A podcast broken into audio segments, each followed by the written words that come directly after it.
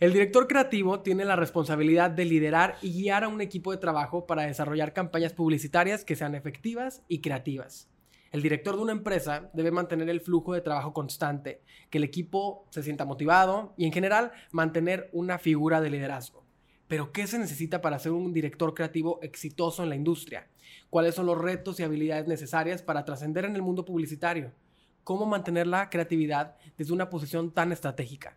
Esto es el poder de crear.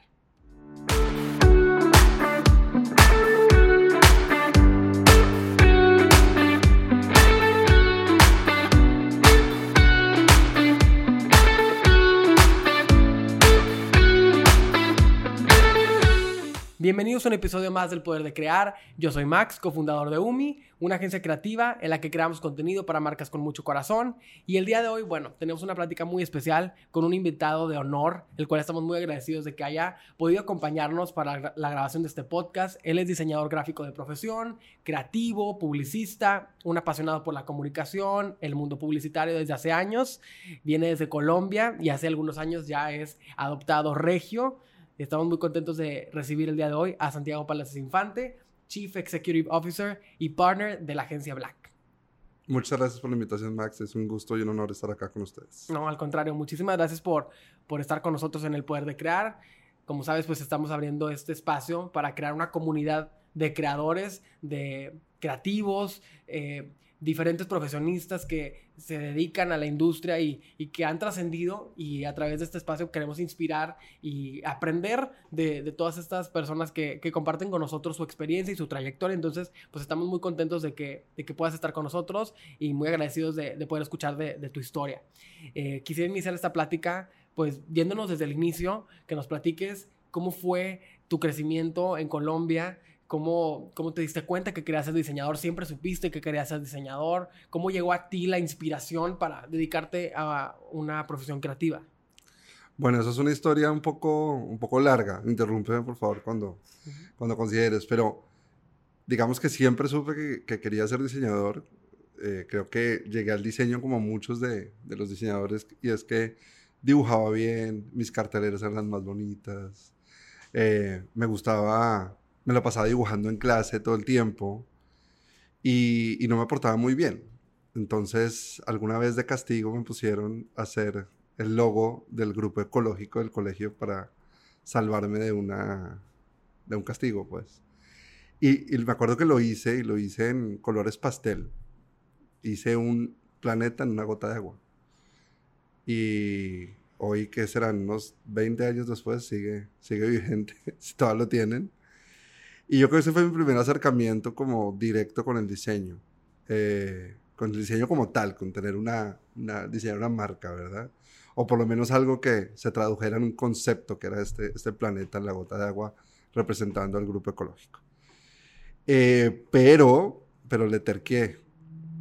Le terqué porque aunque sabía, mi corazón me lo decía, mi mente también, todas las pruebas eh, de aptitud del, colegio me decían que yo debía estudiar diseño o alguna carrera fin.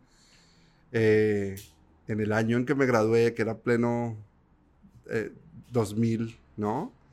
Eh, estaba en un contexto, mi país, pues Colombia, estaba en un contexto económico, político como medio complicado. Y mis hermanos, mi hermana arquitecta, mi hermano diseñador industrial, los tres nos fuimos por las por la rama creativa, digámoslo. Eh, pues mi hermana no pudo ejercer porque había una crisis de la construcción y mi hermano estaba un poco harto del diseño. Y me acuerdo que él dijo alguna vez, si, si pudiera volver a empezar, no hubiera estudiado diseño. Y en ese momento yo dije como de, wow, ¿no? Y muy soberbiamente dije, voy a estudiar algo que me dé plata. Y me metí a estudiar ingeniería de sistemas que en ese momento era la carrera del futuro, ¿no? O sea, era algo eh, medianamente novedoso, ¿no? Y con mucha incertidumbre, porque yo sabía que a la larga eso no, no era tanto lo mío, pero creía que lo podía hacer funcionar. Y pues no, realmente no.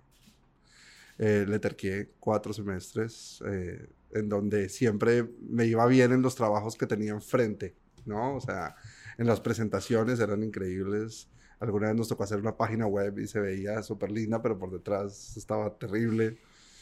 Hasta que me tocó hacer un programa y era un programa de código y la verdad yo no estaba preocupado por el código, yo solo me imaginaba, porque ni siquiera era que funcionaba, yo imaginaba cómo se iba a ver este programa. Y ahí entendí que lo mío no era la ingeniería.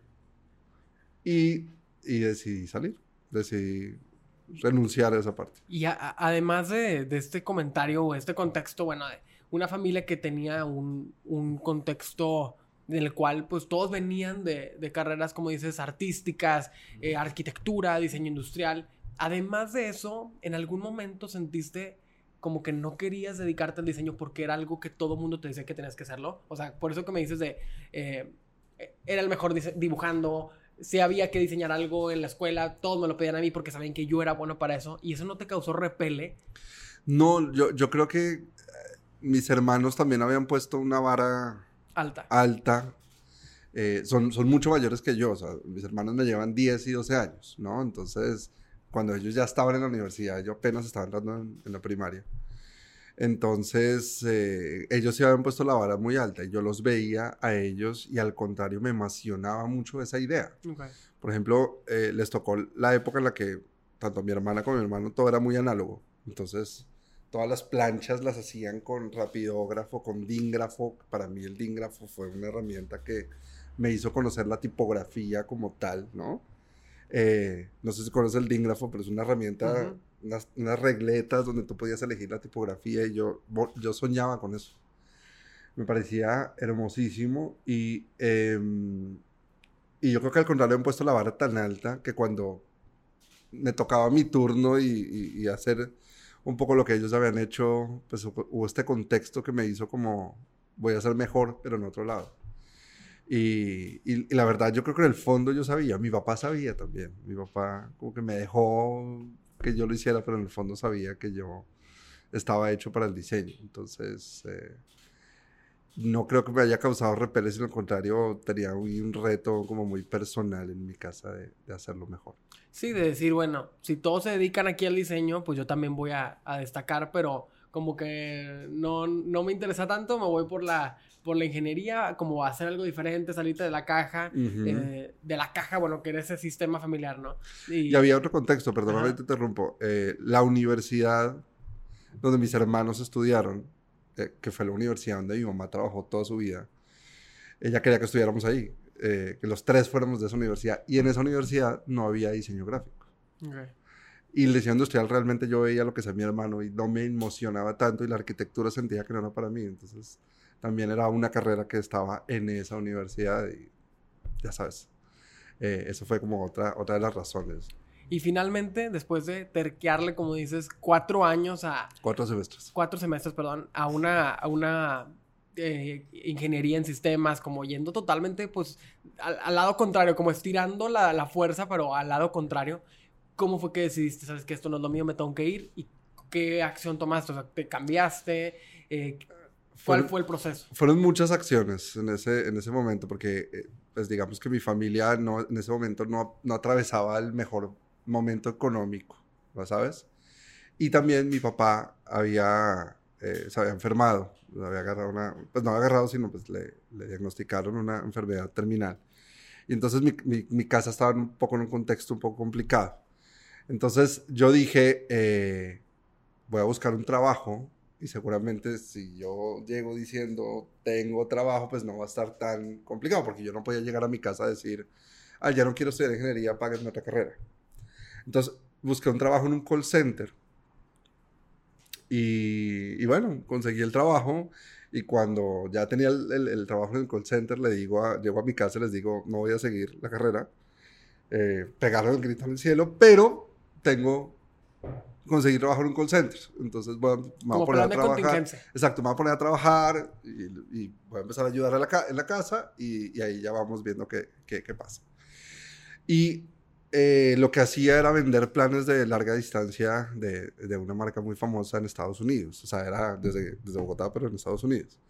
Entonces, eh, mi trabajo era venderle long distance a la comunidad hispana en Estados Unidos eh, para que llamaran a su país. Y sin darme cuenta, estaba haciendo el ejercicio que hacemos en la publicidad y es, eh, digamos que, tener empatía con el, con el target, ¿no? Para poder construir una historia en donde yo le muestre los beneficios del producto. O sea, yo no te ofrezco un producto, yo no te ofrezco un vaso de agua, te ofrezco lo que este vaso de agua representa. Claro. Entonces, ¿qué era lo que hacía este plan de larga distancia? Poder conectarlos a ellos con sus familias sin que tuvieran que salir a, conseguir tarjetas, hablar de teléfonos públicos, sino que lo pudieran hacer desde la comodidad de su casa, sin interrupciones. Entonces, era mostrarle todos los beneficios del producto y que esa era la manera en que ellos lo podían adquirir, así fuera un producto más costoso. Y pues si eso, es, si eso no es publicidad, entonces pues no sé lo que, lo que sea. Pero en ese momento no lo sabía, que era lo curioso. O sea, realmente no tenía ni idea. Y mi táctica, que fue algo que yo armé, eh, pues realmente nunca lo relacioné con lo, o pues hasta ahorita, ¿no? Con lo que en su momento era, era publicidad. ¿Y, cómo, te iba bien en las ventas? Me iba súper bien. Además porque tenía la, la posibilidad de vender en, en, español y en inglés. De repente te salía un Andrés González que era, era nada más de nombre porque era totalmente gringo y pues eh, podía hacer mi venta en, en, en inglés. Y, y, me iba súper. Y, y, esa fue una de las preocupaciones de mi papá, que me iba muy bien. Entonces era como de, este se ¿Qué va, a hacer? Exacto, se va a emocionar con el dinero y, y lo va a dejar. Y, no, y lo va a estudiar. No, y me imagino que te va muy bien y me encanta eh, que, que, me platiques esa, esa anécdota de trabajando en un call center vendiendo eh, este, pues planes de teléfono y eh, haciendo toda la historia, todo el análisis detrás. No sé si viste la serie este, Cómo vivir contigo mismo, Living with Myself, está en Netflix. que, no sé, sé ajá, que justamente trabajan en una agencia de publicidad. Sí. Y están haciendo el pitch de una empresa de telecomunicaciones. Entonces, me, me encanta ese ejemplo porque siento que eh, es muy claro, o sea, es una, es una forma muy, muy exacta de hablar, como dices, de lo que hacemos en la publicidad. De, de, ver no lo que te estoy vendiendo, sino todo lo que te estoy ahorrando, lo que te estoy conectando, como una, una línea de teléfono, pues no, no es nada más para hablar, sino es para contar historias y hablarnos entre amigos. Y me encanta, me encanta y, y qué, qué, coincidencia que justamente pues ese fue el trabajo con el cual... Eh, rompiste como el esquema y entraste a hacer algo diferente después de haberte como llevado cuatro semestres de estudiar otra cosa totalmente distinta.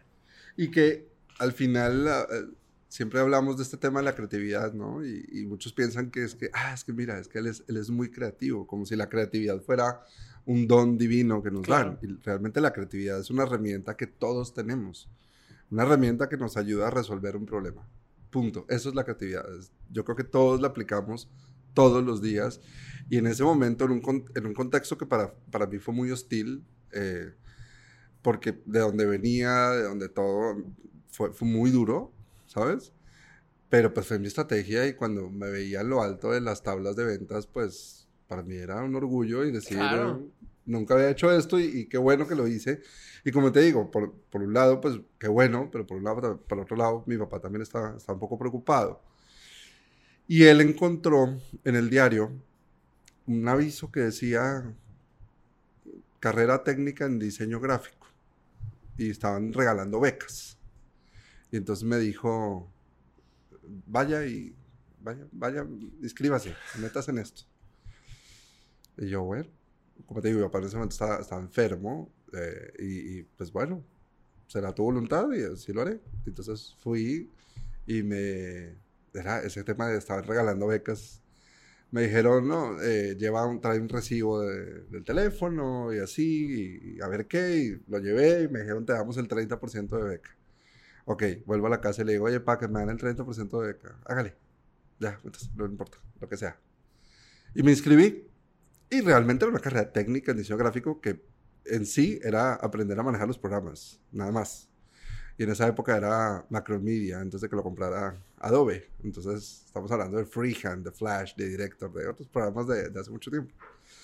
Pero pues me sirvió mucho porque pues al final adquirí herramientas que cuando estudiamos una carrera profesional no aprendemos casi que hasta el final, ¿no? Entonces, eh, pues me sirvió, me sirvió, me sirvió bastante y empecé a estudiar en el día y trabajar en la noche. Entonces, pues, así fue la cosa. Seis, cuando estaba eh, en el primer semestre de esa carrera técnica, eh, a los seis meses mi papá falleció. Y entonces, pues para mí siempre fue un tema de que nunca me vio pero sabía que lo tenía que lograr por él, ¿no? Y ahí decidí eh, dejar el call center y entré a trabajar a una agencia como corrector de estilo, ni siquiera como diseñador, porque no era diseñador, solamente ahí como que sabía algo. Entonces empecé, sabía manejar los programas, pues empecé a trabajar como corrector de estilo.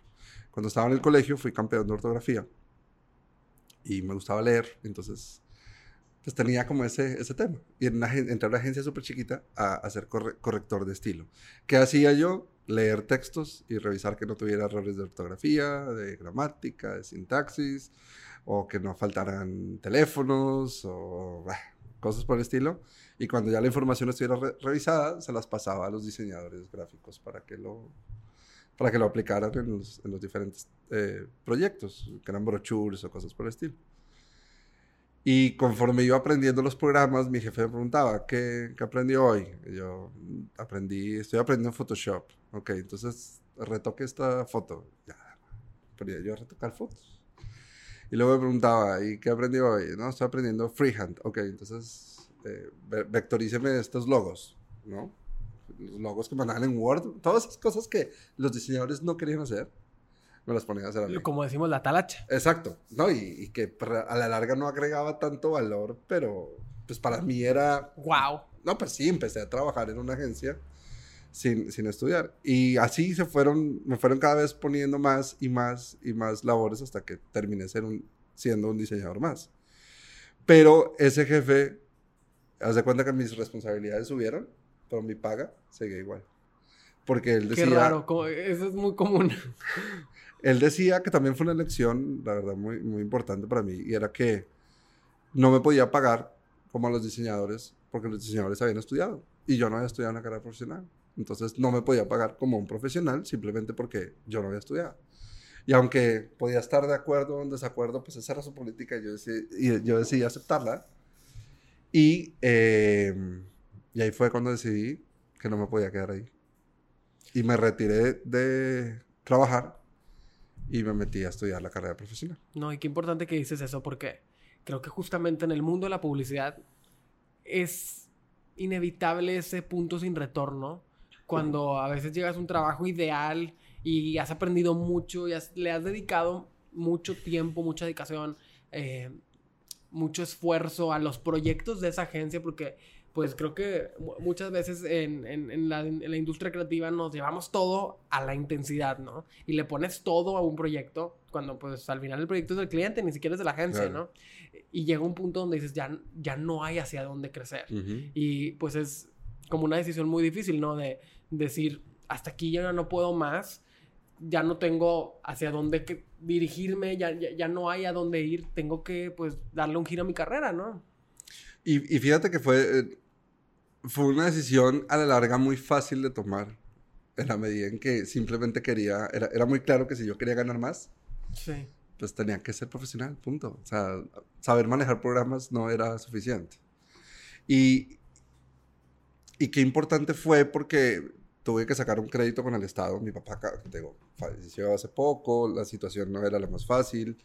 Entonces, pues fui, saqué un crédito con el Estado y empecé a estudiar diseño y conforme estudiaba me pagaba ciertas cosas de mi carrera siendo freelance.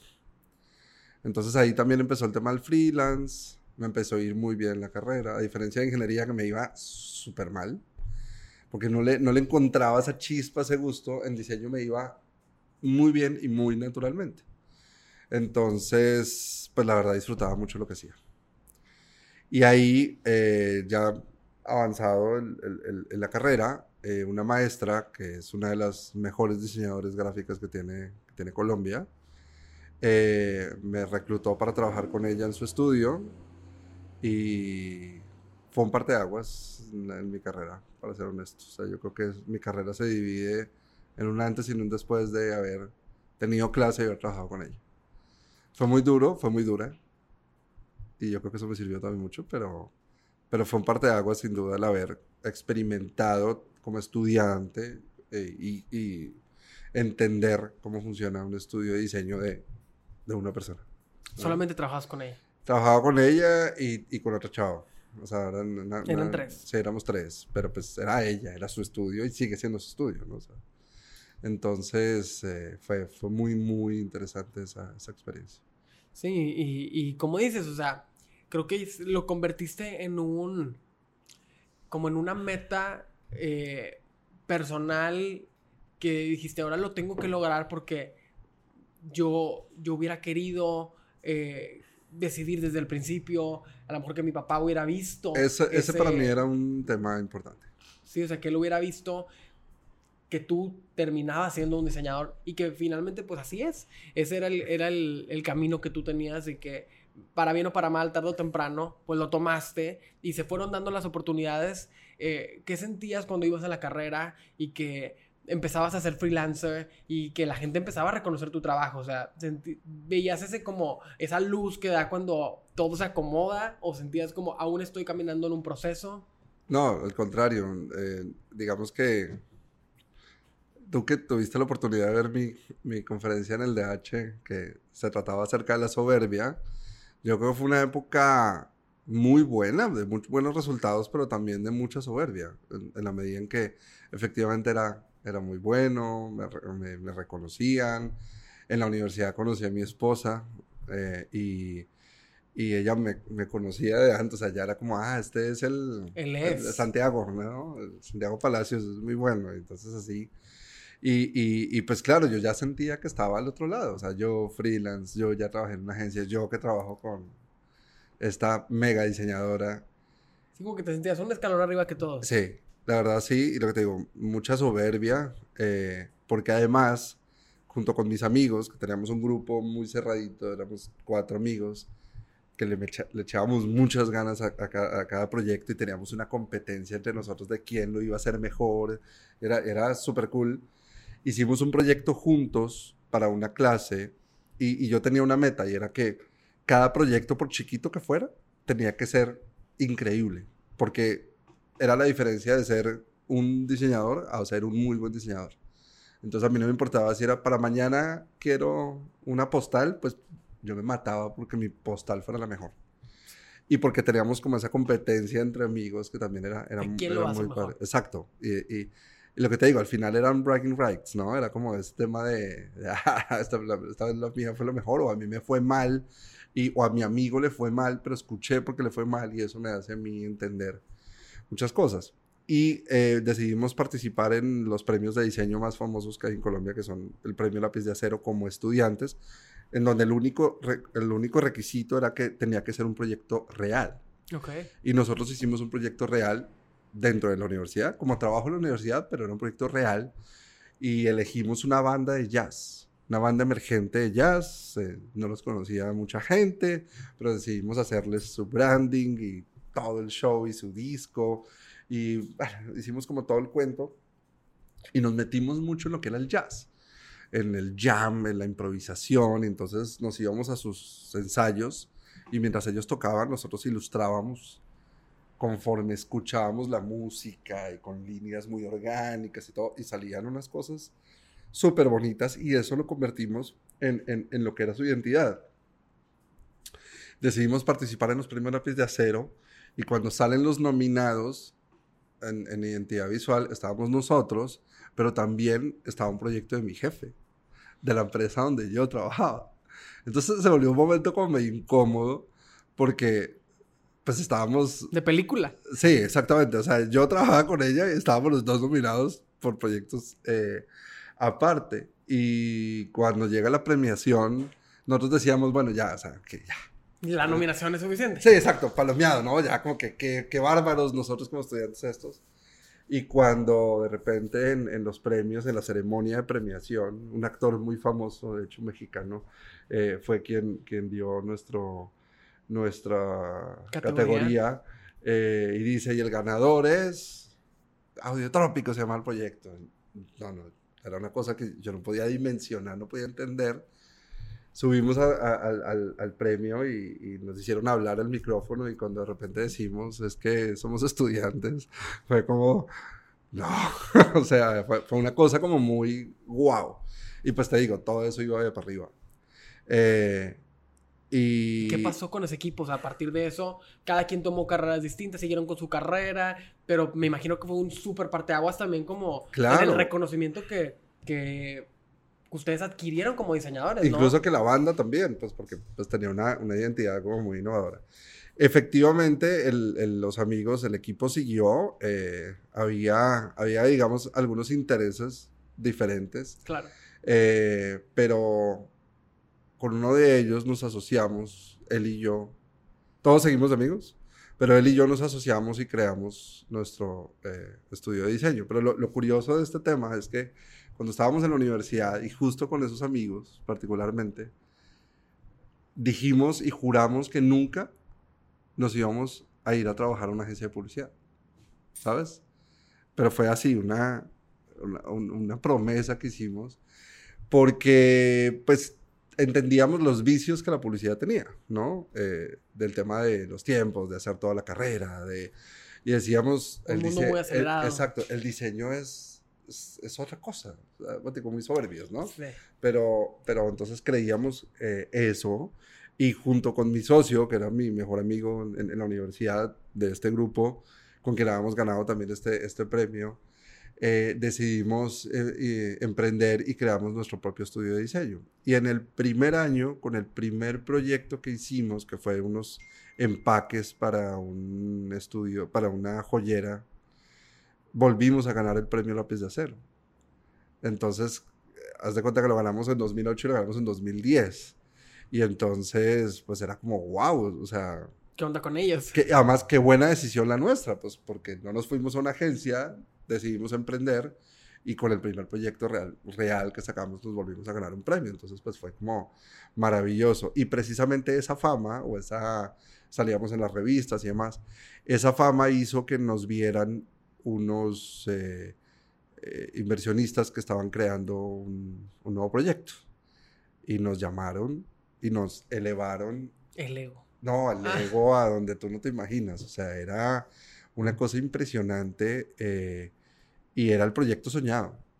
Era el proyecto por el cual yo estaba dispuesto a arriesgarlo todo, ¿no? Y era el hotel de moda de, de la capital de mi país. O el que iba a ser el hotel de moda que iba a, relacion a revolucionar la industria hotelera. Y, y así fue, decidimos apostarle todo. Nos elevaron el ego ustedes son los mejores, ustedes son increíbles, es que su trabajo es que lo máximo. Nos llevaban a comer a los mejores restaurantes, a los mejores clubes, en los mejores carros, en los mejores departamentos, una cosa de locos. Y pues nosotros soñados, ¿no? Y cuando empezamos a trabajar, pues bueno, como el, oye, dame un adelanto y necesitamos firmar el contrato. Y sí, empezaron como con largas, ¿no? Como con, ay, esto y esto otro acá.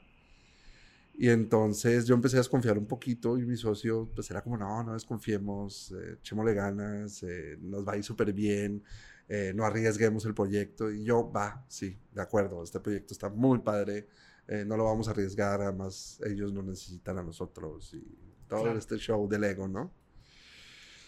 Y pues para hacerte corta la historia, pasaron seis meses en los que nunca logramos ni contratos, ni adelantos, ni nada. Eh, nosotros tuvimos que crecer el equipo porque los dos no dábamos abasto, entonces crecimos el equipo, compramos equipos, compramos computadoras, eh, nos mantuvimos seis meses salarios, comida, todo, todo esto, gasolina. Y yo decía, bueno, no pasa nada porque se va a recuperar. O sea, llega el pago y se recupera con creces porque el proyecto estaba muy bien cobrado y de repente nos robaron todo. Nos robaron, se desaparecieron con el proyecto. Eh, fatal. Te digo, ¿para qué entramos en tantos detalles? Pero esa fue la historia. O sea, realmente se fueron con el proyecto, nos lo robaron por completo. El hotel hoy existe, es una realidad, tiene mucho de lo que hicimos. Es, y estoy seguro que esta es una realidad por lo que hicimos. ¿Y eh, exitoso? Sí, exitosísimo. O sea, la verdad, súper bien. Eh, pero, pero así fue. Y entonces, en ese momento, mi socio y yo, pues... El golpe de realidad. Sí, un golpe de realidad en donde podíamos tener el ego repleto, pero la cartera vacía. Entonces eso no sirve de absolutamente nada, ¿no? Pero decíamos como, no, somos buenos, nos va a ir bien, necesitamos otro proyecto, necesitamos un proyecto. Con un proyecto volvemos a, levantarnos. Y la realidad es que tomamos una decisión que no sé si fue fue mala, eh, pero así como acá tenías que pagar eh, tus parafiscales, ¿no? Tienes que pagar salud, tienes que pagar aportes a pensión, tienes que pagar una serie de cosas para poder estar legalmente constituido. Y con mi socio tomamos la decisión de no pagar salud, pues porque éramos jóvenes, decíamos, ah, somos jóvenes, no es que tengamos que ir al médico, ¿para qué pagamos salud? Al contrario, vámonos, vámonos adelante. Y em, decidimos no pagar salud y en esas tengo un accidente. Me fracturé la pierna y no tenía salud. O sea, no tenía seguro, médico, ¿sabes? Entonces, pues si estaba mal, quedé peor, ¿no? Y en ese momento fue donde me tocó tragarme el ego, tragarme la soberbia, tragarme mis palabras. Y gracias a mi esposa, entro a trabajar a una agencia de publicidad. Y la publicidad, pues fue como lo que te salvó, cómo, lo, cómo lo interpretaste en ese momento, o, iba incluso con algo de coraje, como de por qué, por qué me está pasando esto a mí, y por qué tengo que dedicarme a algo que no quería cuando yo quería ser un diseñador 100%. Eh, ¿Cuál era el sentimiento en ese momento? ¿O era de que, bueno, gracias a Dios tengo esta oportunidad? Todos, todos los que acabas de decir era precisamente el sentimiento. Te, te, te, te doy un poquito de contexto, porque fui extremadamente ignorante yo al decir, nunca voy a regalarme una agencia de publicidad, como si una agencia de publicidad fuera solo esa, eso, eso malo que conoces de la publicidad, ¿no? Entonces, que la tiene, sí, lo tiene, pero es una práctica al final, como toda práctica tú la puedes corregir, ¿no?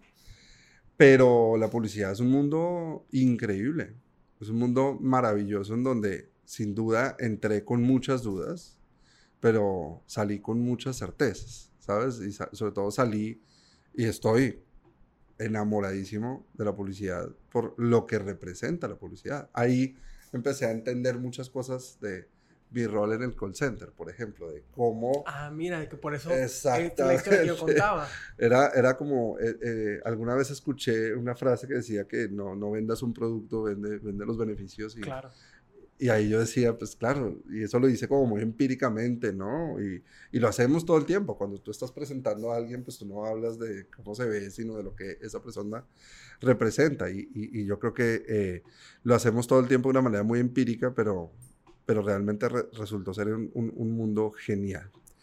Y Perdón que te interrumpa. ¿Y cuál fue ese proyecto o en qué momento fue cuando te dio ese golpe de realidad de wow? O sea, sí es increíble el mundo de la publicidad, sí es algo para lo que yo también tenía mucha materia con qué trabajar y que justo eso, o sea, que ya lo venías haciendo y que lo, descubriste en la práctica de, ah, entonces así es, así es la publicidad. Yo creo que no hubo un proyecto, yo creo que fue la práctica del día a día de aprender y entender que el diseño y la publicidad no están peleados. ¿Sabes? Yo, no sé por qué, te digo, muy ignorante, porque fui soberbio, ignorante, ególatra al pensar que, eran mundos diferentes y realmente no nunca, nunca lo fueron. Era entender que el buen diseño también se puede aplicar a la publicidad, porque la publicidad es un mundo muy grande, es, comunicación, pero también hay productos, pero también hay N mil maneras de hacer un buen, un buen diseño. Al final la publicidad es únicamente un camino para llegar a un fin, ¿no? Entonces el, el diseño está presente en absolutamente todo lo que hacemos. Entonces realmente no fue un proyecto como tal. Eh, te podría decir que la gran mayoría de los proyectos que tuve al inicio de mi carrera publicitaria no, ni me acuerdo, o sea, no, no necesariamente era, eran algo memorable, pero realmente sí me dejaron mucho aprender a trabajar en, en, esta industria, entender que esta industria tiene unas cosas maravillosas para dar y que eh, viene, viene al lado de, la, de, de estar también ahí, ¿no? O sea, no solamente es verlo desde afuera, sino ponerte tú, untarte las manos, trabajar en, lo que es publicidad, entender el desarrollo de un concepto para poder ser aplicado a una campaña, es algo maravilloso. Tuve la fortuna de, entrar a trabajar a una de las mejores agencias de Colombia, con uno de los mejores creativos de, Colombia, eh, o con muchos. Eh, y, pues realmente entré a las grandes ligas. ¿No? Y... Sí, como llegaste en una posición muy privilegiada. Exactamente, y en un lugar muy privilegiado, o sea, no, no... no un lugar donde muchos quieren estar. Exactamente, y llegué como, como director creativo, precisamente por ese recorrido, o sea, fíjate que todo el recorrido valió la pena, Porque si no hubiera hecho todo ese recorrido, seguramente me hubiera tocado empezar desde mucho más abajo en el mundo de la publicidad. Y logré entrar como, como director creativo de una agencia que se encargaba de marketing relacional. Entonces era un tema donde el diseño gráfico era mucho más aplicado en, en, una pieza y no necesariamente en la publicidad tele. Y luego ya empezar a entender campañas masivas, empezar a entender como... Los medios. Exactamente, todo esto que, que realmente logra enamorarte tanto de lo que hacemos. Ok.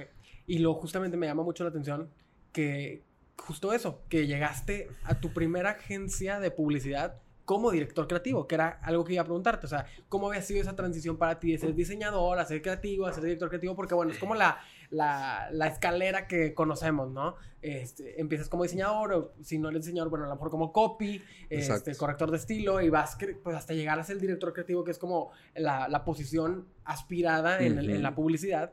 Eh, en tu caso llegaste directo a ser director creativo. ¿Y cómo fue? Bueno, claro, traías todo un contexto y, una experiencia, ¿verdad? De haberte desempeñado como, como diseñador. A lo mejor no específicamente en el mundo de campañas, de publicidad específica, eh, pero bueno, podías, tenías todas las credenciales, por decirlo así, pero ¿cómo fue el entorno? O sea, ¿cómo, cómo fue? Porque también al llegar a ser director creativo tienes mucha responsabilidad con la gente con la que trabajas, de, de saber delegar, de saber dirigir a, a, tu equipo para que pues todo vaya como con la misma intención. Eh, fue algo que aprendiste en el camino o de inmediato captaste muy bien, ok, los diseñadores hacen esto, los copies hacen esto, este, los accounts hacen esto, o sea, esa estructura de publicidad fue fácil entenderla o, o fuiste adaptándote y, llegaste eventualmente? Yo creo que me fui adaptando, había cosas que entendía, pues porque la lógica no es muy diferente a, a cualquier estructura jerárquica dentro de cualquier compañía, ¿verdad?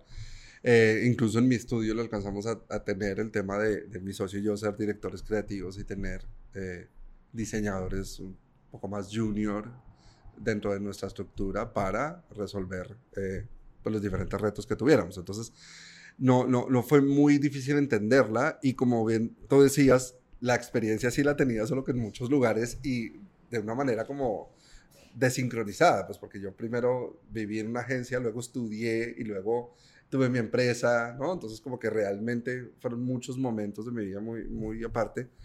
Y yo creo que también el reto fue saber venderse, ¿no? En, en, ese momento de decir, estamos buscando un director creativo y pues yo traigo esto sobre la mesa y me he ganado premios y he hecho este cuento y, y creo que eso, eso, eso sin duda sirvió. Pero para mí era, era una cosa de locos. Yo me acuerdo que cuando llegué, estaban en un pitch para una cerveza muy famosa, una de las cervezas más conocidas de mi país. Y me dijeron, a ver, hágale. Proponga algo. Dirige. Sí, así no, proponga algo, vaya, vaya con los duros y proponga algo. Y yo, bueno, listo. Y entonces me puse a hacer mi idea, no sé qué. Cuando me dicen, vaya, muéstrese a la Sokolov. Y yo, ¿quién es Sokolov? O sea, ¿de qué me estás hablando? ¿A quién? ¿A quién se lo muestro? No sé qué. Y ahí, como te digo, mi ignorancia de entrar en un mundo en donde no sabía quién era José Miguel Sokolov, que es uno de los mejores creativos que tiene mi país, inclusive que está muy bien rankeado en el mundo.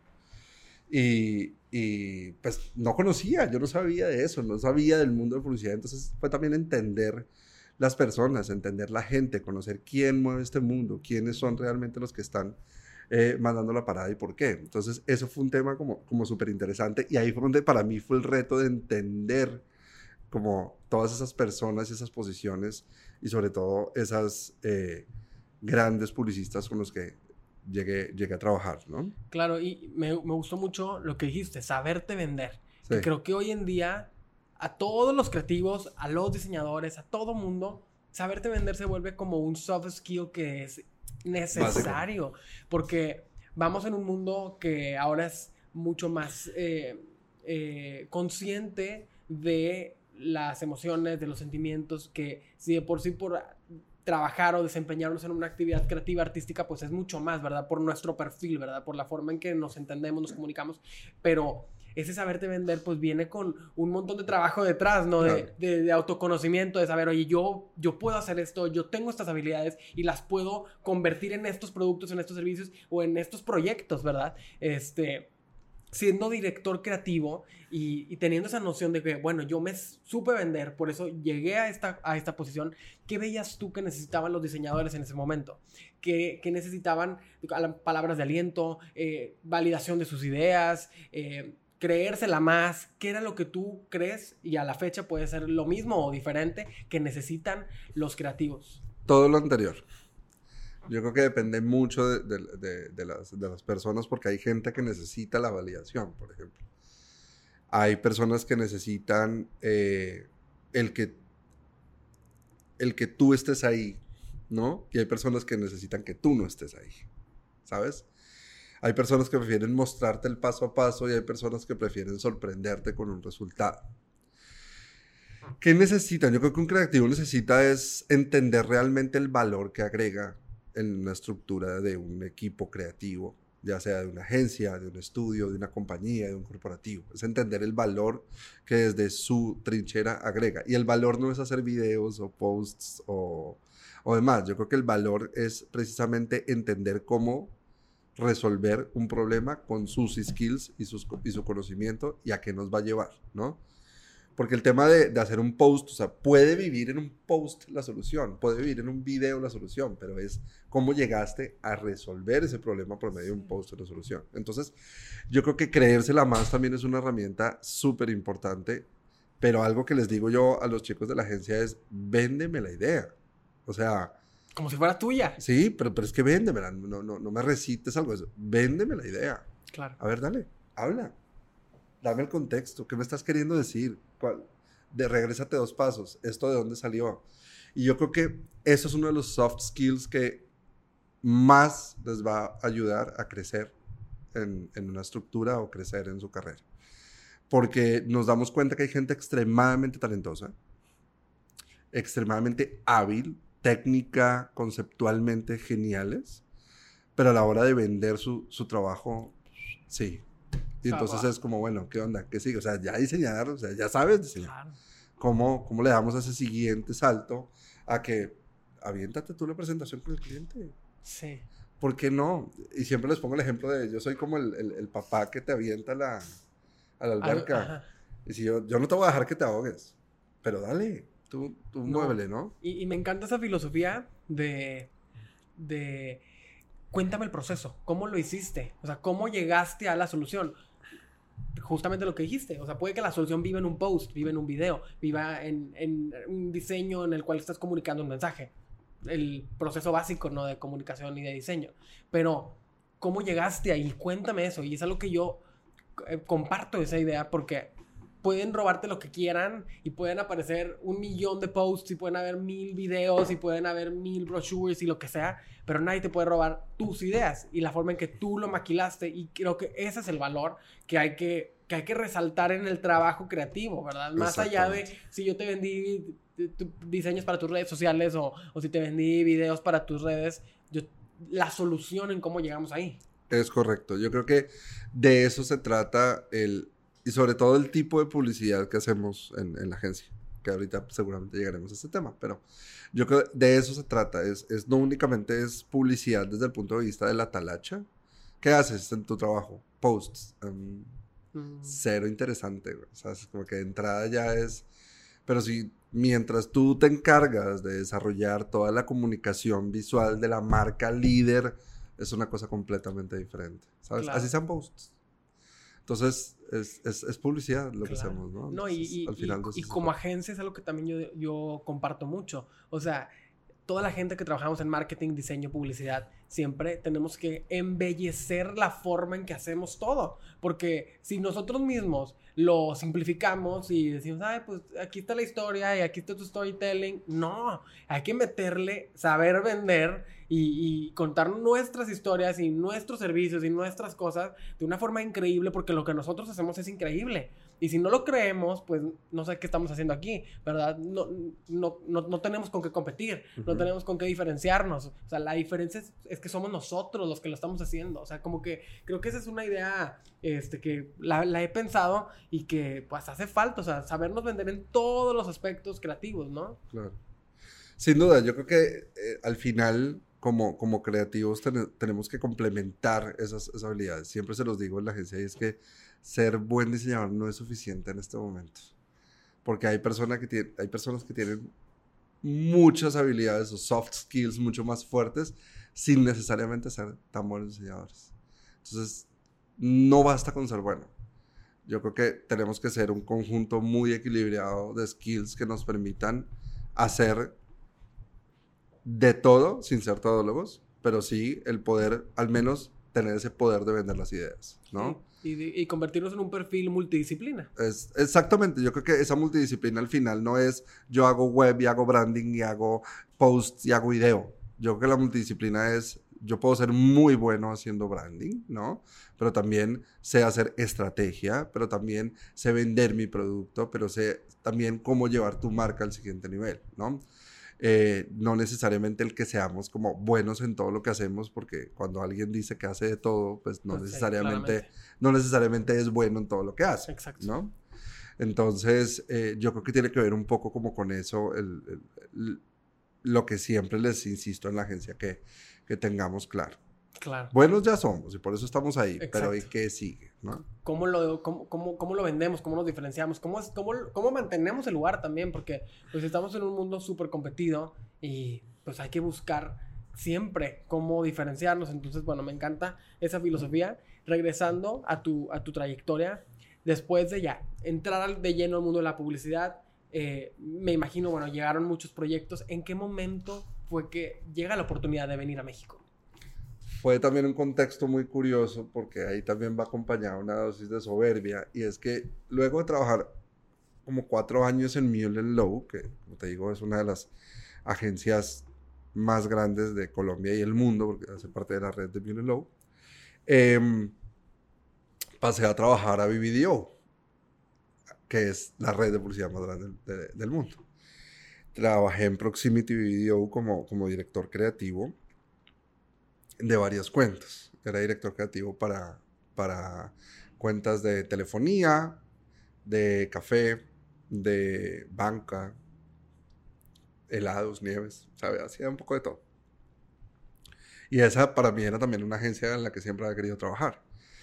Eh, entro y pues también me doy un shock, un, tema ahí de, de, realidad, pues porque era una agencia completamente diferente a la que de una u otra manera yo estaba acostumbrado, muchas más grandes, cuentas mucho más grandes, eh, un aprendizaje impresionante, pero una dinámica de trabajo en equipo muy, muy padre que eso también fue algo que me gustó muchísimo. No había tanto ese ego del publicista y eso, sino realmente como agencia todos empujábamos en, un bien común y eso fue algo que me enamoró muchísimo de trabajar en, ese lugar. Eh, pero, vuelvo y te digo, tiene como un, tema de soberbia. El día, un día no estuve de acuerdo con ciertas prácticas de la, de la agencia y como lo dije en mi conferencia, yo podía negociar los tiempos, podía negociar los entregables, pero, pero mis principios no. Y hubo un momento en que dije, me voy. Y todo el mundo está loco, ¿cómo se va a ir? Y cuando llegué al, al, a la oficina del presidente, con el que tenía una muy buena relación, llegué con mi carta un lunes y le dije, me dice, no, no lo voy a dejar ir. Y yo, mm, mm, me voy a ir. Sí, exacto, me voy a ir. Me dice, ¿por qué? yo le digo, porque me quiero ir como los futbolistas, como se ir los futbolistas en lo alto. Yo en este momento tengo dos de las cuentas que más facturan en esta, en esta agencia. Tengo el equipo más grande de la agencia. Yo, yo ahí manejaba solo como 30 personas. Eh, estoy en un muy buen momento y creo que es el momento de irme. Mañana tal vez no lo esté y seguramente usted va a tomar la decisión por mí. Entonces prefiero irme en este momento me firmó, me fui y para mí fue un choque bestial porque pasé de trabajar en una agencia con 150 personas a trabajar en mi casa solo con dos gatos. Y de verdad que me estaba volviendo loco. Loco. Ahí empecé mi proyecto de cocina como terapia. Tengo un, proyecto de cocina que se llama Nasty Kitchen. Eh, y, empecé mi proyecto de cocina precisamente como para ocupar mi cabeza en, otras cosas, ¿no? Salir como un poco de, de, esa ansiedad que me generaba la, la, la, agencia y entender que estaba solo en mi casa, que podía tener mi tiempo, que podía dedicarme a ciertas eh, actividades mucho más organizadas y la cocina me ayudó mucho a, a hacerlo. Entonces, siempre quería tener algo donde también la creatividad la pudiera explotar de una manera que no fuera necesariamente con el diseño y la cocina me ayudó mucho en eso. Y hoy todavía cocino, así que algún día ojalá Max pueda tener gusto. Pero eh, en ese momento, por LinkedIn, me encontraron de una agencia en Serbia. Ok. Y me dicen, oye, eh, vimos tu perfil, nos interesa, ¿quieres presentar una prueba? Y yo, va, sí, sí, quiero presentar una prueba. Estaba buscando director creativo para, para ir a, a, Serbia. Y entonces... Eh, Al otro lado del mundo. Sí, en Europa del Este, en la Yugoslavia, que se ha dividido como 18 veces.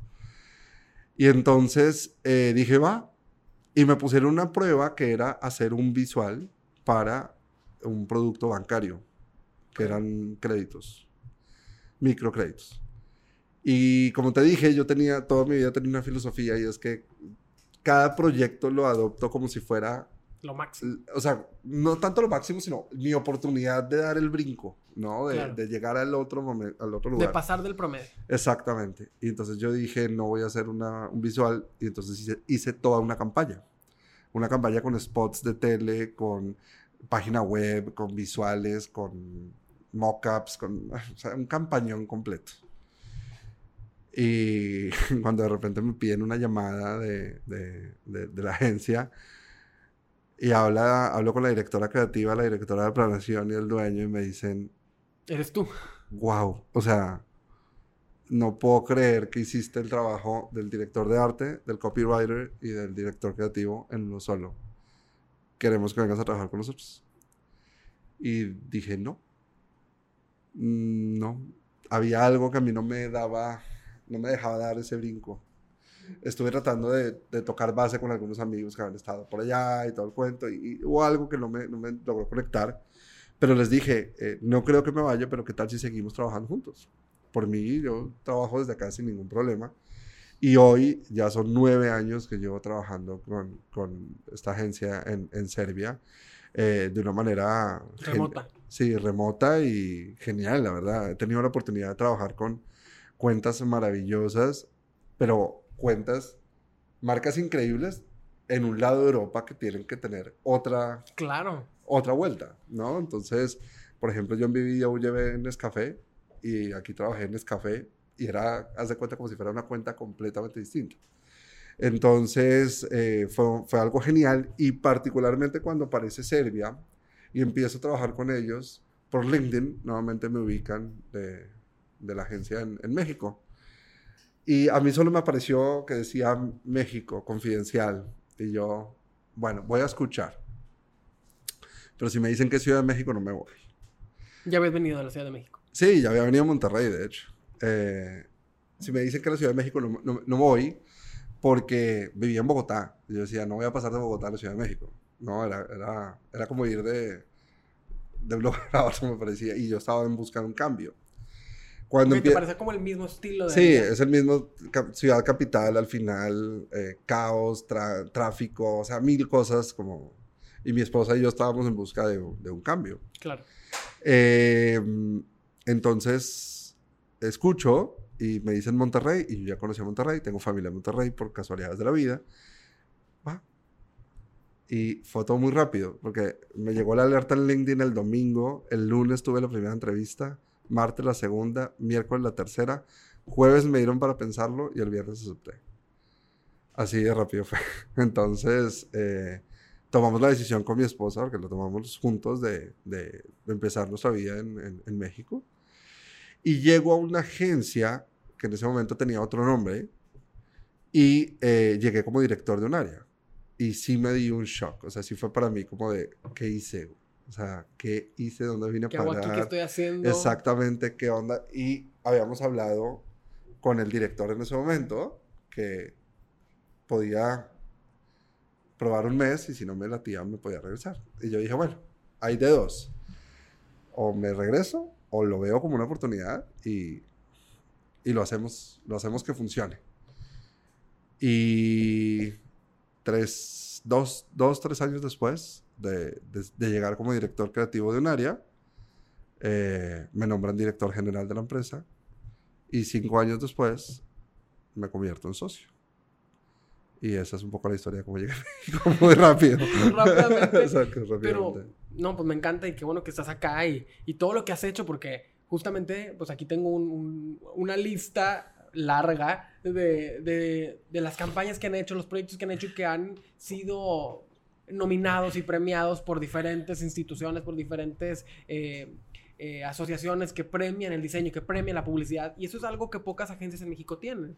¿Cómo es para ti llegar a una agencia en México, eh, empezar a desempeñarte, agarrar un rol, em, pues, acomodarte, hacer tu vida en otro lugar y al mismo tiempo ponerle ese factor distinto que los ha llevado a tener todos estos premios como agencia? Pues ahí no tengo mucho más que decir que es el, talento y el esfuerzo del equipo que, tenemos. Eso no, no lo hace Santiago.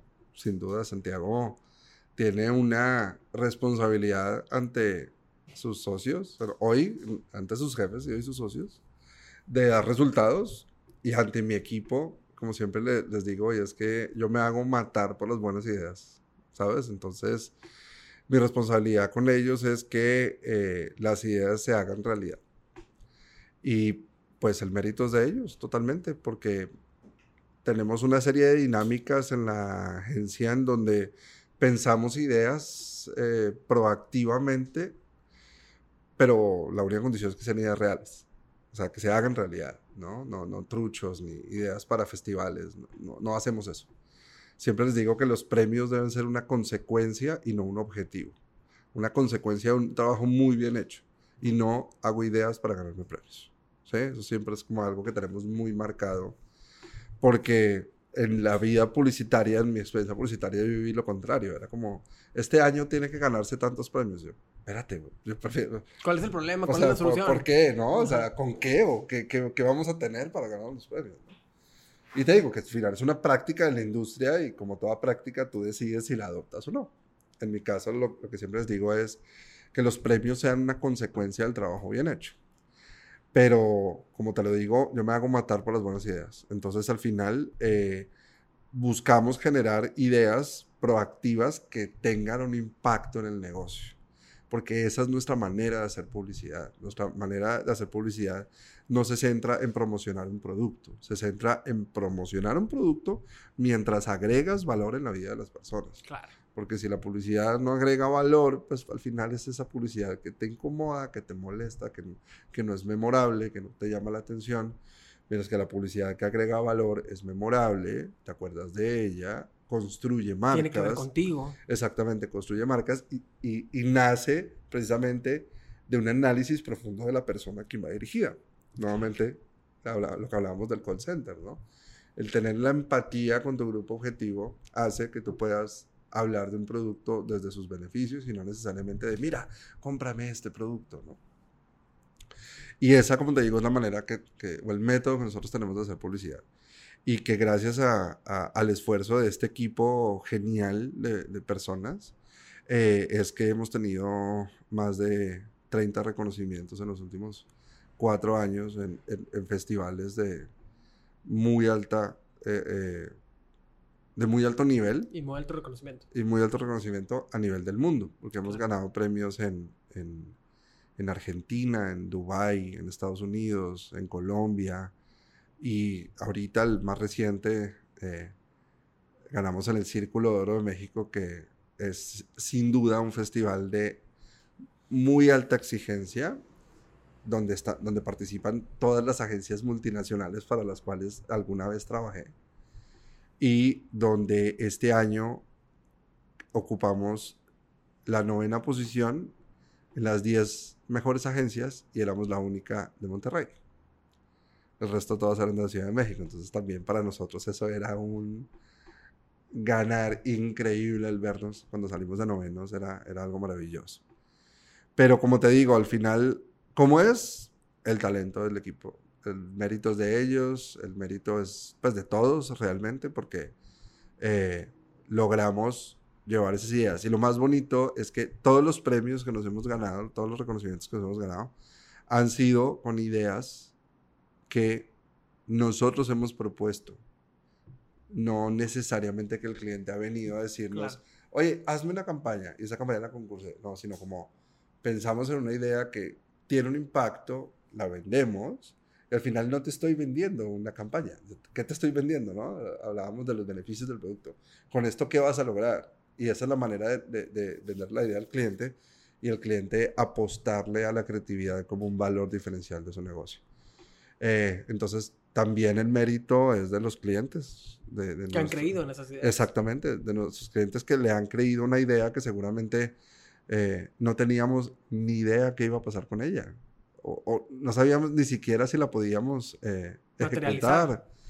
Hicimos cuando empezó la pandemia, que todas las marcas empezaron a, hacer videos de todo va a estar bien. Sí, sí, sí. ¿Sabes? Como, como si fueran de autosuperación, de autoayuda nosotros decidimos proponerle al cliente una estrategia, una plataforma que nos permitiera premiar a las personas que verdaderamente se estaban quedando en casa. ¿Cómo hacemos eso? Tengo ni idea. ¿Cómo va a funcionar? Pues nos imaginamos que puede ser una página donde, tú haces check-in, te geolocaliza y si tú te sales de tu casa, eh, pues, ah, te saliste de tu casa, entonces ya no te doy premio, ¿no? Tú te quedaste. Ah, entonces si te quedaste, entonces te doy premio. Ok, solo muy bien. Vamos para adelante. No teníamos ni idea cómo hacerla.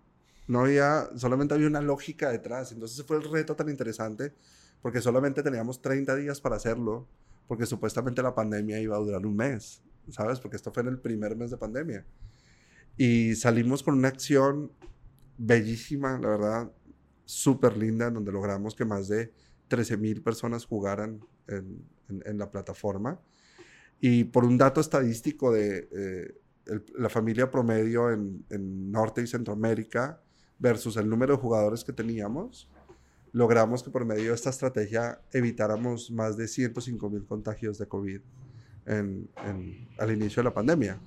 Entonces, la publicidad no solo vende productos, la publicidad puede salvar vidas. Y eso es algo que, insisto, tiene ese poder y que nos llama muchísimo la atención.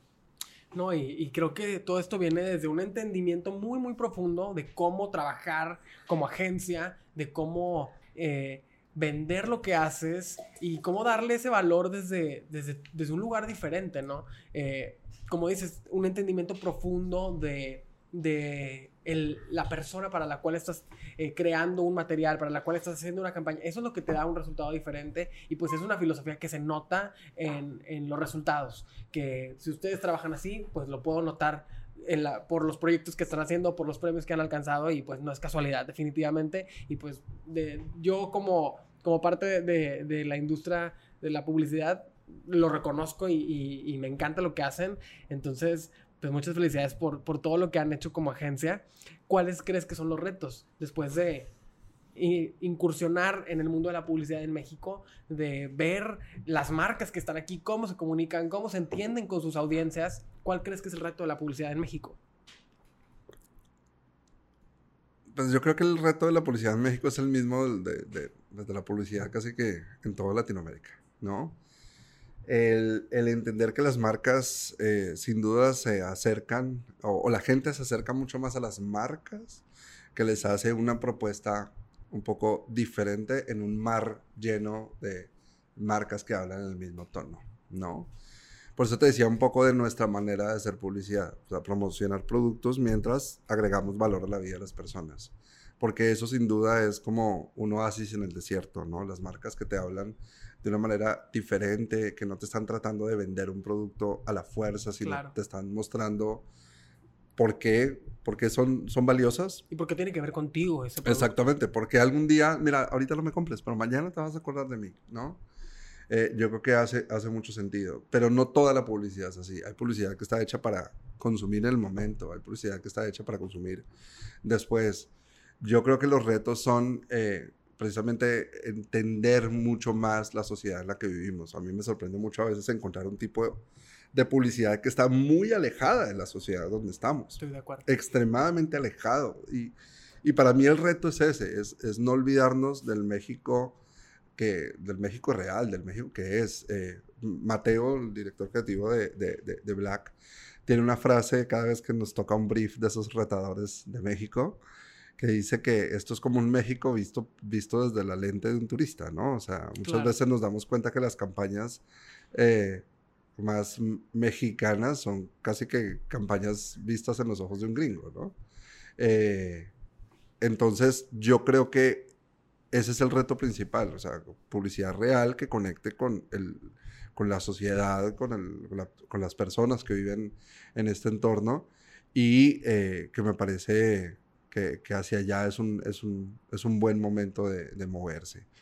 Em, eso, eso es como lo veo. Y, y, sobre todo publicidad que entienda a su audiencia, porque Sí. como dices, estoy, no puedo estar más de acuerdo con esa idea de que a veces vemos muchas campañas y vemos muchos productos publicitarios que le están hablando a un México que no existe. Que no existe. Eh, que la gente que está comprando esos productos en esas tiendas, en esos comercios, no tienen nada que ver ni en intereses ni en nada. O sea, son personalidades totalmente distintas, pero a veces las marcas insisten mucho en, bueno, quiero que mi, que mi empresa o que mi compañía se vea de esta forma, que venda de esta forma, que se comunique de esta forma muy americanizada o muy distinta a lo que realmente está pasando. Entonces hace falta eso. Yo creo que también la publicidad tiene que ir a las calles y, y los que son estrategia, los que son eh, los, que, los creativos, tenemos que ir a descubrir también esos lugares, ir a ver a la gente, oye, que como volver a, a, a, tener esa cercanía de, bueno, ¿qué es, lo que, qué es lo que necesitan? ¿Qué es lo que les aporta valor? ¿Cómo, cómo puedo cambiar sus vidas con,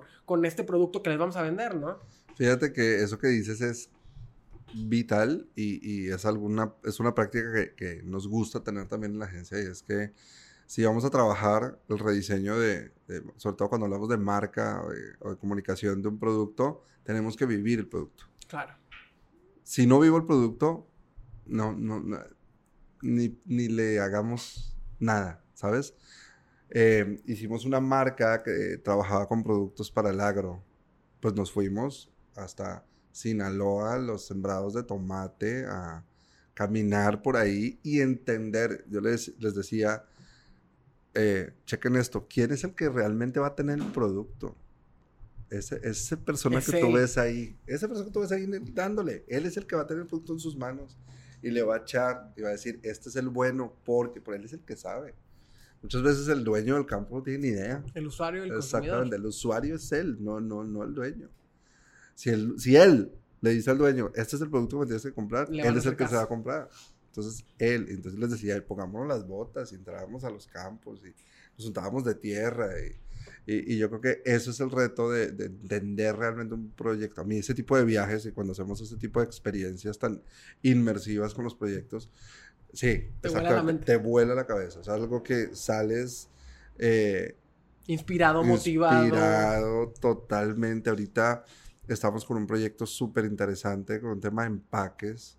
Y cuando llega el prospecto, está bien, o sea, cool, pero cuando vas y vives lo que él vive y entiendes la pasión con la que habla, te vuelves un advocate de su producto. Claro. No, no, te quedas en el, en el, ah, sí, te voy a hacer un diseño y mañana no me voy a acordar de ti. Al contrario, te vuelves un hincha ferviente de que claro. esto es lo que tienes que hacer. Insisto, y creo que lo voy a repetir muchas veces durante la charla, es, esa es la filosofía de, de, de nosotros como agencia, de comprometernos no con entregarte un diseño, porque agencias que hacen diseños son muchísimas. Exacto. Nosotros nos comprometemos con un objetivo de negocio. ¿Cuál es tu objetivo de negocio? ¿Sí? Y ahí es donde nosotros generamos valor. Eh, si me llamas para hacerte talacha, soy caro. ¿Sabes? No, ahí no te agrego valor yo. Pero si me llamas para que revolucionemos un negocio juntos, estamos en el lugar correcto. Tanto tú como nosotros. No, ¿Sí? me encanta, me encanta esa filosofía muchas veces por, por, compartirla porque hace falta, hace falta volver a ver la publicidad de la mercadotecnia con estos ojos, eh, porque también es lo que hace divertido nuestro trabajo, o sea, conocer las diferentes industrias, tener la oportunidad de ver los diferentes clientes, encontrarnos en escenarios distintos, descubrir necesidades, pues esa es la razón de ser de, de nuestro trabajo, entonces, pues te agradezco mucho por compartirlo. A manera también ya de ir cerrando un poco esta, esta plática, te quisiera preguntar por cuáles crees que son las tres, cuatro características, cinco, al, este, si, si, lo crees pertinente, que debe tener un creativo publicitario hoy en día. Debe ser curioso. Debe ser curioso. Yo creo que alguien que no es curioso difícilmente va a llegar a ser muy bueno en esta industria. Yo creo que la curiosidad es ese gusanito que tenemos adentro que nos lleva a entrar a buscar lo que sea posible para entender o así sea para proponer algo. Entonces yo creo que la curiosidad es vital. Eh, yo creo que, que, es importante, ya lo hablamos, el tema de, de, de, saber comunicar sus ideas. Al final nosotros no hacemos arte. Nosotros hacemos diseño y el diseño es comunicación. Y, yo creo que si sabemos diseñar, ¿por qué no sabemos comunicarnos? ¿no? Si al final es exactamente lo mismo en un lenguaje verbal y un lenguaje no verbal. Entonces, eh, yo creo que la parte de comunicarse es vital. Cuando yo estoy en una entrevista, yo me fijo en eso. Yo digo, este mañana me va a vender una idea o no. Okay. Y eso para mí es un deal breaker, ¿no? O sea, como que si en cinco minutos me aburrí con la plática, puede durar dos horas la entrevista y no, no vamos a llegar a ningún lado, ¿no? ¿Por qué? Porque esa parte de comunicación y de ser como concreto es algo vital. Que a eso yo también le llamo ser económico. Cuando tú, entre menos recursos utilices para poder cerrar una idea, es, es lo mejor que puedes hacer. Em, yo creo que ser curioso es, es para mí lo, lo, más importante. Yo creo que no se necesita más porque lo demás se va aprendiendo.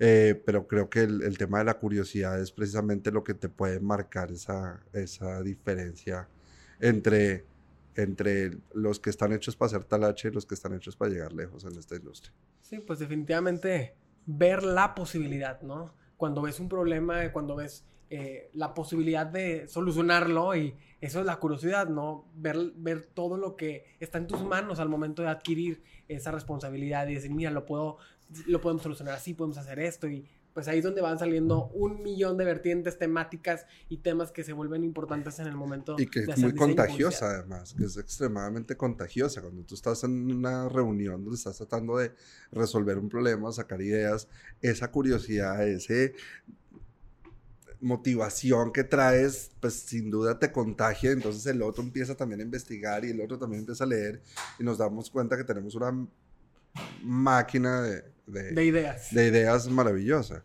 Y, y, tengo un dicho que les digo mucho dentro de la agencia y es, es, es mejor, yo prefiero frenar, carrear, ¿no? Claro. Yo prefiero decirle a alguien, espérate, bajémosle dos. Baja tu intensidad. Sí, exacto, bajémosle dos a tener que estar diciéndole a alguien, dale, vamos, entonces esa parte creo que también tiene que ver mucho con la, con la curiosidad. Yo creo que estar diciéndole a alguien detrás, pues no, no funciona, no, no, no, no ralentizas esa máquina de ideas, ¿sabes? No, no la haces dinámica, sino por el contrario. eso es, es, lo contrario de ser contagioso. Exactamente, entonces, o, es una, o también se contagia, pero para, mal. para mal, ¿no? Entonces, yo creo que eso es, eso es un skill que, que hay que fomentar, el tema de la curiosidad. Eh, yo me la pasé en mi vida en una agencia. Yo, yo, yo, mi, matrimonio casi se acaba por, por, la publicidad. La publicidad me ha dado mucho y me ha quitado mucho. Eh, y era porque yo vivía en la agencia. Yo, yo sabía que entraba a las ocho y media de la mañana, pero yo no sabía qué hora salía. yo llegaba a mi casa, y no te miento, Max, todos los días, 3, 4 de la mañana. No veía a mi esposa porque ya estaba dormida. Y cuando ella salía temprano, pues yo estaba dormido. Entonces no nos veíamos nunca. Entonces, eh, eh me la vivía en una agencia y no por vivir en la agencia era más creativo. Yo creo que al contrario, tenía tantas angustias alrededor que hacía que, de una otra manera fuera más lento. Mientras que siempre les digo es, yo no pretendo que ustedes vivan en la agencia. De hecho, nosotros somos una agencia que no trasnocha, que mm, eh, creemos fielmente en el balance vida-trabajo. Pero les digo, cuando estén jugando PlayStation, cuando estén viendo Netflix, cuando estén caminando por el parque, todas esas cosas que nos gusta hacer, pongan a trabajar este, este, este tema. Ya. El fin de semana, échale cabeza. Échale cabeza si lo que quieras, pero ponlo a trabajar. Esa curiosidad es la de la que estoy hablando. No, pues te agradecemos muchísimo por compartir con nosotros aquí en el podcast. Siempre cerramos nuestro podcast con una pregunta de nuestros invitados en la que nos gustaría que nos compartas desde tu experiencia como publicista, como diseñador, como director creativo, cuál crees que es tu poder para crear, para conectar con los demás, para hacer tu trabajo algo increíble, para llevar esos proyectos, por más pequeños, medianos que sean, llevarlos a lo grande. ¿Cuál es el poder que tú tienes para crear? Entender el valor que agrego en una organización. Yo creo que siempre ser muy consciente de lo que desde mi perspectiva o desde mi trinchera, el poder que agrego ¿sabes? Y es un poder muy grande el que tenemos porque, vuelvo, insisto, la publicidad no se trata de hacer campañas únicamente. Como ya lo vimos y lo pueden ver todo el tiempo, la publicidad nos puede ayudar hasta salvar vidas. Y, y yo creo que cuando nosotros somos conscientes de ese poder como creativos que tenemos para resolver un problema de una manera que nadie más puede, sin duda agregamos muchísimo valor en cualquier momento o etapa de la vida de una, de una compañía, de un proyecto, de una persona. Entonces, eh, ese poder es ese. Yo creo que es, es, impresionante el, uno conocer realmente lo que agrega, lo que vale, lo que sabe. Y me costó mucho llegar a, saberlo y entenderlo. Pero creo que hoy soy consciente que cuando sé el valor que agrego, eh, realmente es, es donde está ese poder de la creatividad. No, pues muchísimas gracias. Gracias por estar con nosotros. Gracias por ser parte de nuestro podcast, por ser parte de nuestra comunidad de creadores. Por favor, déjanos tus redes sociales, eh, dónde te pueden encontrar, los que quieran saber más de tu trabajo, los que quieran saber más de tu agencia, para que puedan seguirlos y, saber de todo lo que están haciendo. Al contrario, Max, muchas gracias a ti por la, por la invitación. La verdad que se me fue la hora rapidísimo, estuvo padrísima la plática. Eh, me encantaría que siguieran a la agencia, es arroba justblackmx. Eh, ese es el, el, el, Instagram de la agencia. En Facebook nos encuentran como BLSK. Eh, y nuestro sitio es, es Just Black MX. Y, y, véanlo porque es un sitio muy bonito y tenemos el orgullo de, de tener un sitio galardonado en, en, México. Eh, entonces, ojalá nos sigan, conozcan su trabajo y, y eso es. ¿no? No, pues muchísimas gracias Santiago Palacios, gracias por estar con nosotros, gracias por ser parte del Poder de Crear, nos quedamos con esta plática y nos escuchamos en el próximo episodio. Muchas gracias.